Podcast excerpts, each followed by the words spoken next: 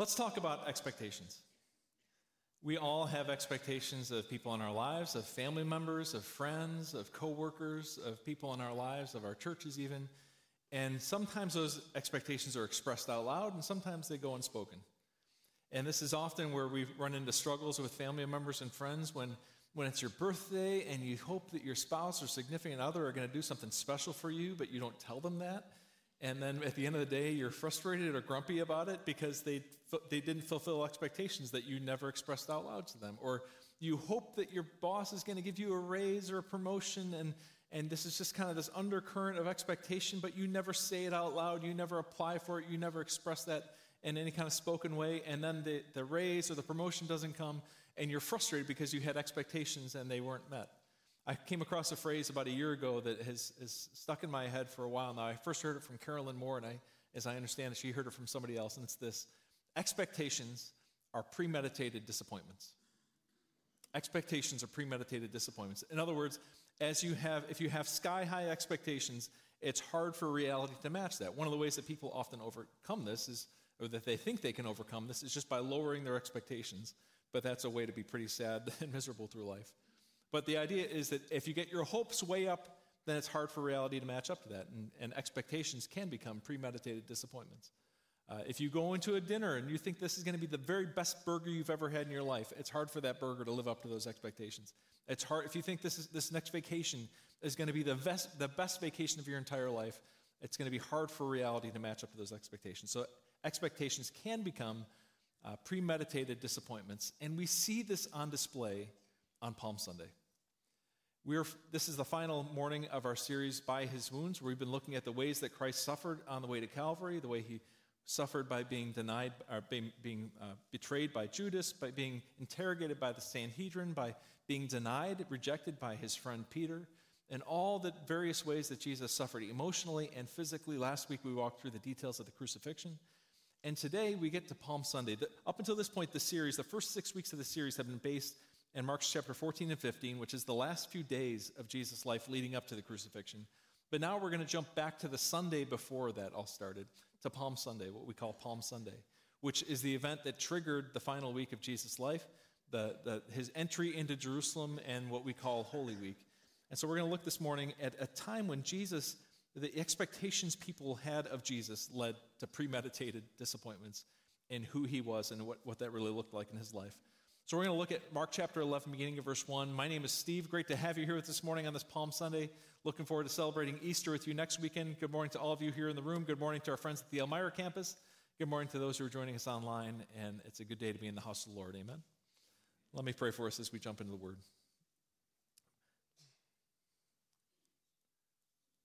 We thank you, Lord, for your spirit at work in our midst, and we pray now as we open up your word that you would speak to both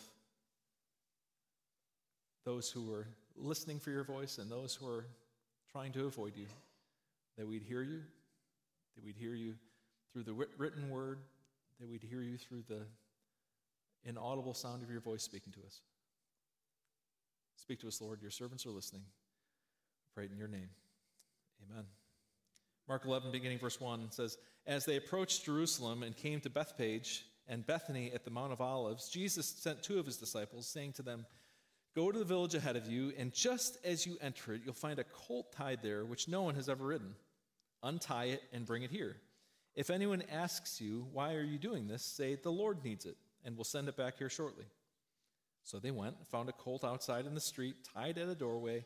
And as they untied it, some people standing there asked, what are you doing untying that colt? And they answered just as uh, they answered as Jesus had told them to, and the people let them go. And when they brought the colt to Jesus, and uh, so when they brought the colt to Jesus and threw their cloaks over it, he sat down on it. And many people spread their cloaks on the road, while others spread branches they had cut in the fields. Now, there's so much symbolism at play here. There's a lot of imagery and symbolism at work here in this passage. So let me just unpack some of the imagery that's happening here because you can get a sense of what's happening here, but there's even more, uh, more imagery and symbolism tied up here that just unpacks so much meaning of what's happening here. The first is that this is happening at the Passover. And this image we have here is a, a picture of the traditional Passover Seder meal, which involves uh, various herbs and, and, and, and delicacies that would be part of uh, of celebrating the Passover Seder. And the Passover actually begins this coming Wednesday. It goes for seven days, it's a seven day celebration. And for Jews, Passover is when they celebrate God's liberation from slavery in Egypt. That they had been slaves in Egypt for centuries, and then God sent along Moses, who led them out of slavery in Egypt, and God rescued them through that. The Passover, when, when they painted blood over the doorposts and God and the Spirit came through and God liberated them from slavery in Egypt. This is this moment for them of when they remember that they were once slaves and now they've been set free. And so it's Passover week. Jesus is entering the city of Jerusalem at Passover, which is this moment that is just chock full of symbolism and, and deep, profound meaning for them. Because now, fast forward to this particular moment in the, in the first century when Jesus is entering into Jerusalem, they're once again under foreign occupation back when, when the Passover originally happened, Moses led them out of slavery in Egypt. They were uh, in, uh, in a foreign country far from home, and now they're at home, but the Romans have come and the Romans have invaded, and they're living under Roman occupation. And so there's a bit of a sense of could God do it again? Could God do this again? And if you can imagine a time and place where another government was to, another nation was to invade the United States and occupy us, if, say, the Canadians came down and occupied the United States and they took us over and Everybody had to take up hockey and curling, and everybody got a pet moose. As wonderful and as delightful as that would be, there would be certain times a year when we'd get a little frustrated, and when the Canadian government would rightly be on edge. And of course, one of the days when you would expect the Canadian government to be on edge as they occupy the, all, the, the lower 50 states, the 50 states of the United States, one of the dates you would expect that would be the 4th of July, Independence Day. That when the 4th of July would roll around, that a lot of us Americans would start to say, you know, as much as we love Tim Hortons and we love uh, all the, the, way that the beaver population, the moose population has just skyrocketed here in the States, we're, we still wish we were an independent nation. And there'd be a sense on the 4th of July that we'd have our dander up a little bit. We'd be a little extra frustrated. And maybe those of us who have revolutionary instincts might, those might bubble up to the surface on the 4th of July. And that's kind of what the Passover is in the first century, that the Passover is this time when they're remembering when God moved with his mighty hand and brought them out of slavery in Egypt, and now here again, could God do it again? Could, could God do to the Romans what he did to the Egyptians so many years ago? And that's part of the story that we're seeing unfold here. The second image here is a dude on a horse. Pastor and author Brian Zahnd says he's, he's traveled the world and gone to different places over the world that you can hardly find a capital city in the world that doesn't include a statue of a man riding a horse. This particular man is George Washington. Kudos to George Washington. And I think this is in Washington, D.C. or New York City. But in many, many state capitals across the United States, if you go looking through parks downtown Buffalo or by Capitol buildings, downtown Buffalo, downtown cities or by Capitol buildings, you'll find statues of somebody riding a horse, whether that's a military hero or a, an elected leader of some kind, some hero of years gone by, they're riding a horse. Brian Zahnd said that as he's traveled the world, every city he's gone into, he's found statues of men riding horses. And one time, he and his wife were in the capital city of Portugal, and they came across a statue of a man riding a horse. And he said, There's always some dude on a horse. And it's kind of become a joke for him and his wife. And if you look at the center of the story of Palm Sunday, what's at the center of the story but a dude on a horse? Well, sort of. In fact, a couple years before Jesus rode into Jerusalem on Palm Sunday, what we call Palm Sunday, Pontius Pilate, the man who was responsible for overseeing his trial, had made his grand entrance into Jerusalem. And he did it, watch this, at the Passover time. And he thought, since there's a chance that some revolutionaries or some people might, might be ready to think that maybe they can take a shot at him or, or somehow that he's a, a leader that they can topple, he made a show of military force and rode into Jerusalem on horseback with a great display of military power, as if to say, Don't even think about it. Don't even think about it. I'm here. I'm in charge. Get used to it. Don't even think about it. This is just the way it's going to be. So, just a couple years later, Jesus comes riding into town at the Passover, and he's another dude showing up on a horse. Well, not quite. If you and I were to show up like this, to try to show up make, and make a great display of power, you'd probably come in on a great white horse, a strong, muscular horse with a strong name like Lightning or Thunder or Steve. And but Jesus comes riding into Jerusalem. I don't understand why that was so funny, but Jesus comes riding into Jerusalem on a donkey. You can picture compared to Pilate, who comes with this great show of force and a strong horse, and he's flanked by all of his guards and all of his soldiers. Jesus is riding a donkey with his toes dragging in the dirt. It looks ridiculous and preposterous by, by way of contrast. But in the first century, in the ancient world, kings wouldn't always ride horses. They'd ride a horse when they came for war, and when they came for peace, they'd show up on a donkey. And so they're coming expecting that their new Messiah is going to come as a show of force and coming ready for war, but instead he comes as a Prince of Peace. So we've got Passover and all the symbolism and expectations around Passover. We've got a dude on a horse, as, as is such a common symbol throughout history. And then on top of that, we have the palm branches. And in the Jewish world, the palm branches would symbolize, uh, they, would be kind of what in the first century to politics, what the, what the stars and stripes are to American politics. If you think about having sparklers or fireworks or the, or the American flag on the 4th of July, the palm branches would have that kind of symbolism. It was kind of a symbol of nationalism and national identity. But in addition to that, it was a way of expressing allegiance to someone. It was a way of, of declaring your allegiance to a new king.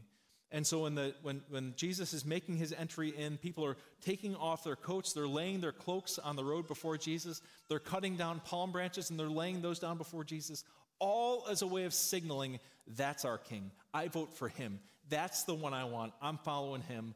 And they've got all these thoughts of revolution and of, of, of, political might and military might all bubbling up to the surface here. And we see this especially hit a crescendo in, in Mark chapter 11, verse 9, when it says, Those who went ahead and those who followed behind shouted, Hosanna, which means save us, or oh, save. Blessed is he who comes in the name of the Lord. Blessed is the coming of our father David. Hosanna in the highest heaven. So you've got all this imagery a guy on a horse at the Passover, palm branches. Everybody knows what's going on. But the only thing that isn't happening is campaign slogans and campaign buttons. Uh, it's all, it's so clear exactly what's happening. This is a political parade. And then they shout out, Save us! Save us the way that Moses saved us from the Egyptians. Save us from the Romans the way that Moses saved us back in, in those days, all those years ago. Don't miss this. Right here, it's painfully clear to Jesus, right in this particular moment, that if he's going to do the work that the Father has given him to do, he's going to have to disappoint the crowds. That if he is going to be faithful to the Father, that being faithful to the Father will mean disappointing the crowds. He's never been more popular. He's never been more, had his name shouted with greater acclaim. Never have more people been excited to see Jesus than right here in this moment. And he knows what nobody else knows that to fulfill the mission that the Father has given him will mean disappointing a whole lot of people. And this is often the way it is for us. That being faithful to the Father, being faithful to the plan that God has for us, will often mean disappointing people that we maybe don't want to disappoint. Through this series, By His Wounds, we've been looking at all the different ways that Christ suffered and the sacrifices he had to make on the way to the cross. And this is the maybe the, the first one of these points of, of friction, points of, of frustration, or at least a sacrifice that he had to make, of sacrificing his popularity, of sacrificing his reputation, of not taking advantage of the great swell of popularity, the great swell of enthusiasm that circled around him, and saying, Nope, to be faithful to the Father is going to mean disappointing a whole lot of people. And for you in your walk with Christ, it may be that God is calling you to do something particular. It may be that there is a particular task or a particular uh, thing that God is calling you to do, and to do that, you know it's going to mean disappointing some other people. You know that somebody's going to think you're weird, or somebody's going to be disappointed with your decision, but, but you know that God is calling you to do this, and there's a price that comes along with it. Or in general, in the Christian life, we know that to be a Christian in any culture, at any time, in any nation, is always to go against the grain. To be a Christian in 21st century America is to go against the grain of our culture, is to be swimming upstream. And we know that, that it has never been popular to be a Christian, despite the times when it's been maybe been thought that it's more popular to be a Christian than others. It has never been a matter of going with the flow to be Christian in American culture, and especially in the 21st century. That we are always going against the grain. Or it could be even with your family. Henry Nouwen, two years before he died, said, Only recently I realized that I still wanted to change my father, hoping that he would give me the kind of attention I desired. I had already left my family and my country for more than 20 years when I became fully aware that I was still trying to live up to the expectations of my father and mother. And he said he was surprised to realize uh, at this point in, in late middle age how, how much of his decisions were motivated by a desire to please his family.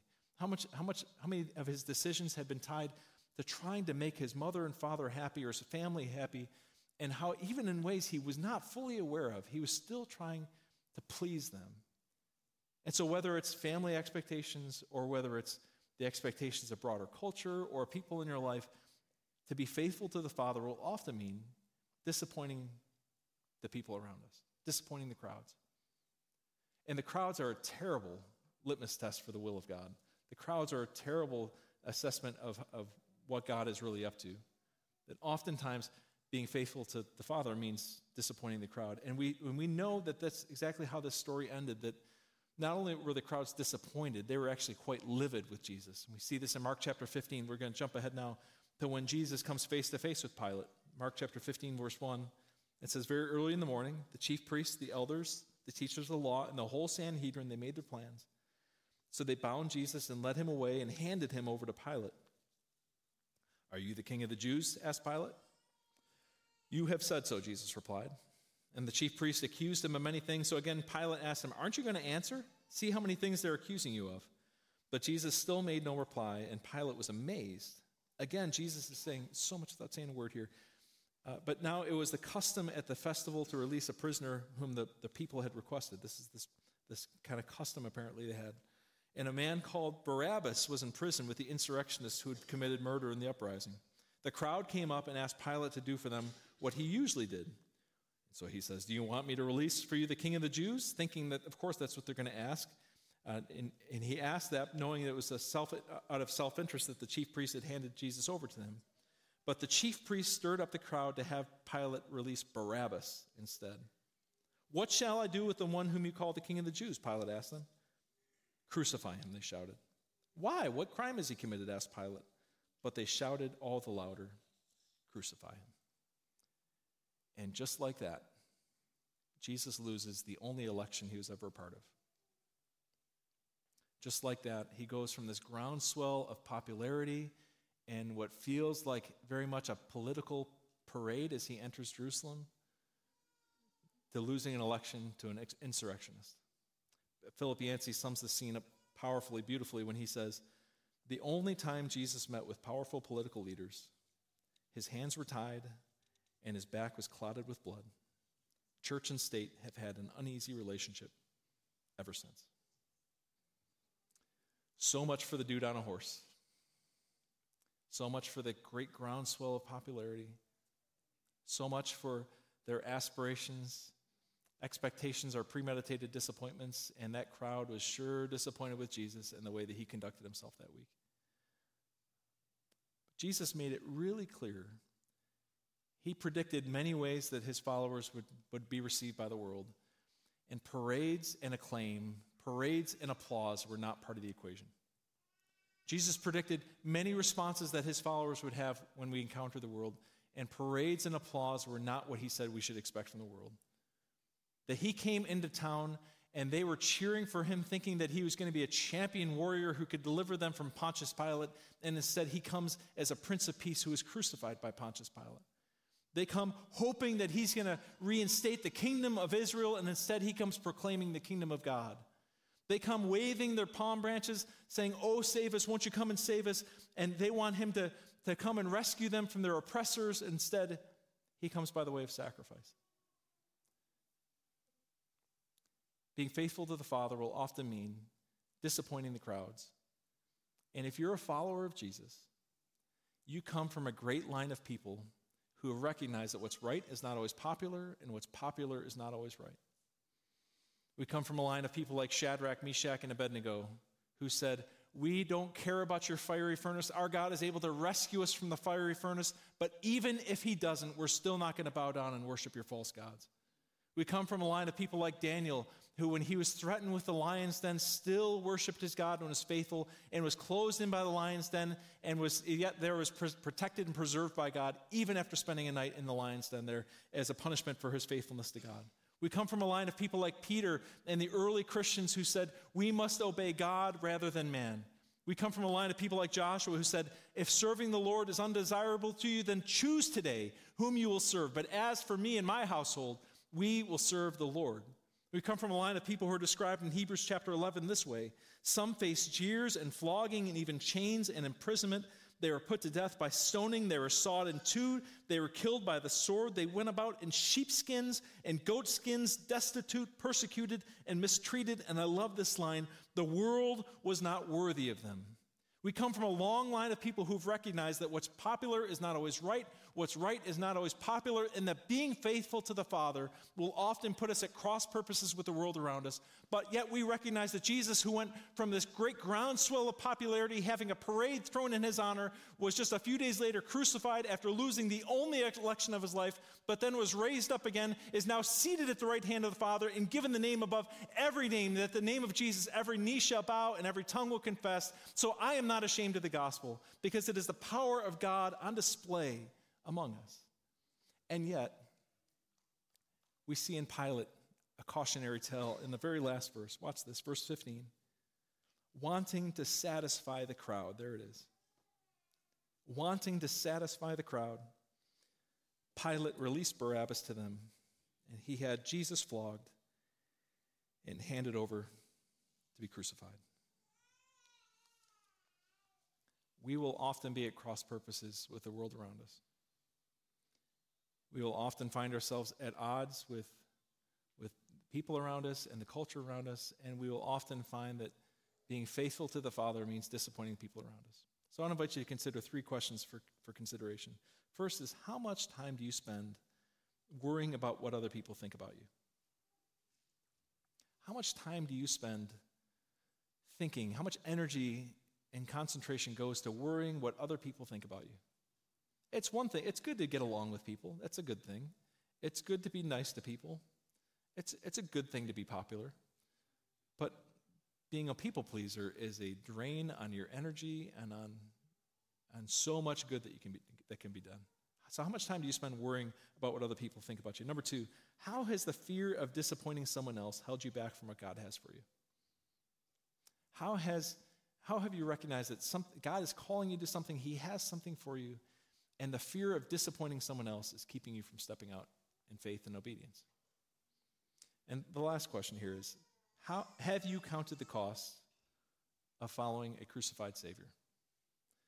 One of the, the problems of the, the American church, the 21st century American church in particular, is that we have made it seem like being a Christian is a, as a cost free experience, that there is no cost, that there is no risk that comes along with it when Jesus was very clear. Expectations are premeditated disappointments, and if you think that becoming a Christian is going to make your life easier, I've got a disappointment coming for you because it is often going to put us at cross purposes with the world around us. There is a great, great cost that comes with being a Christian, and around the world, the decision to follow Jesus comes at great personal expense, sometimes at the expense of persecution or their very lives. And we don't get to just follow the Savior who appeared on Palm Sunday with a great groundswell of popularity. We follow a crucified Savior who was wildly unpopular in those last few days. Natalia Dmitrik, I think that's how you pronounce her name, was born in what is now the Ukraine. And uh, she was born, though she and her sister can hear, her parents are both deaf. And so she grew up bilingual, being able to do sign language, but then also able to speak and as a result of that, uh, she made a career out of that. In fact, her, her mother and father say that her first words are when she was just a, a little girl. Her baby sister was born. Her baby sister was in the next room crying. And they say that uh, uh, Natalia came into the room and, and motioned to them like this and then and traced a tear on her cheek as a way of signaling the baby's crying in the other room. And her parents say those were her first words to them, that, that making that, those signs to them. And uh, she made a career out of being a translator for sign language. And uh, she was, had a little corner on the state run TV in the Ukraine uh, during the news. She'd be th- there in the lower corner doing sign language uh, during the news broadcast. And in the 2004 election in Ukraine, uh, the election results had come in, and she says that everyone in the newsroom knew that what they were being told to report by the state run media was a farce. That what the results they were being told to report were fake, that it was a sham, that that, that was not the actual results of the, the election, and yet nobody in the newsroom had the nerve to do anything about it. And so the, the newscasters, the anchor men and women, were reporting the news as they were being told to report, but she couldn't bring herself to do it. She couldn't lie. And so, down in that little corner of the screen, she signed to about 100,000 people in the Ukraine that night Don't believe them. They're lying to us. This is not who was elected. This is who was elected. They're lying to us. They're trying to deceive us. It's all a lie. Don't believe them. And nobody in the newsroom knew that night that she had done that. Nobody in the newsroom realized it, and she went home that night without any of her colleagues or coworkers there realizing what she had said. But 100,000 people in her audience had heard that. And gradually, word began to spread of what she had said and what she had done. And it inspired great courage from a lot of other people in the media and other people who were, who were covering the news. And soon enough, the word began to spread that it was a rigged election, that it was a sham, and it changed the course of the nation, and the proper elected president was put in place, all because one person had the courage to use her little corner of the screen to speak up and make a difference. You've got a little corner of your life. However big or however small that might be, you got this little corner of your world, and you've got a chance to influence people around you. And they might have a certain set of expectations of you, but you've got an opportunity to be faithful and to make a difference and to defy expectations, to defy the expectations of people around you, and to use your little corner to make a difference in a way that's countercultural and defies expectations. Let me pray for us. Oh, Jesus.